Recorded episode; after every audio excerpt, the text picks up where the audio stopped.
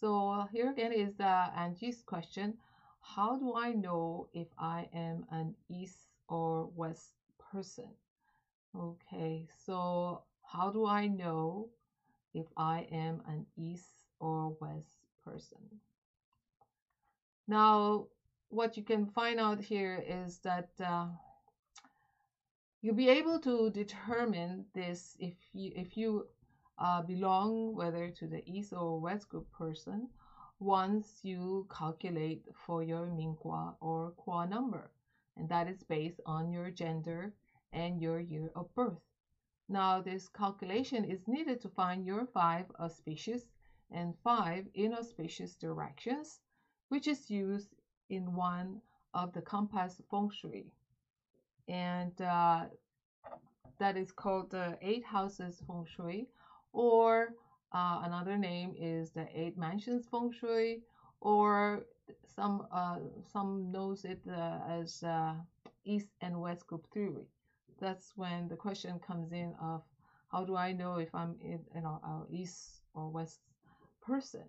Now very important to remember is that this qua number also uh, plays a part in determining whether the energies of the house you live in or you're going to be selecting is going to support your goals or maybe give you a harder time. Now, more extensive information and details would be better discussed in a future webinar. So anyway, just to answer that question of how to find your Gua number, um, you have to probably visit, revisit, or maybe visit if it's the first time that you've been uh, you here on my channel. Uh, I have an older uh, video that I made and uh, it's a video that will give you uh, the information on how to calculate for your Gua number. And here on your screen is a link to that uh, you know video or just go to my YouTube channel and scroll down some of the videos that I have there to find this particular video. Uh, it's uh, titled Qua Number, Do You Belong to the East or West Group? Now, I believe I also shared some, uh, some other details in that video. Okay, so again, on your screen is that uh, video wherein you'll be able to, uh, i go through uh, with you the, the steps on how to calculate for your Ming Gua or Gua number.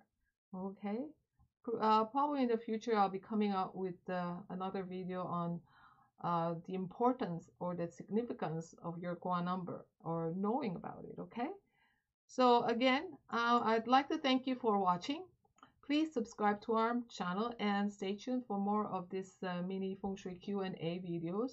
I also have other videos coming out and uh, you know it's uh, coming to the close of 2021 and the year of the yang water tiger is coming in soon uh, following the Xia calendar it will be uh, really you know as feng shui practitioner uh, you'll be looking sometime in February or probably February 4 that's more specific but uh, with the lunar calendar, uh, it's uh, it's gonna say that it's the year of the yang water tiger in 2022.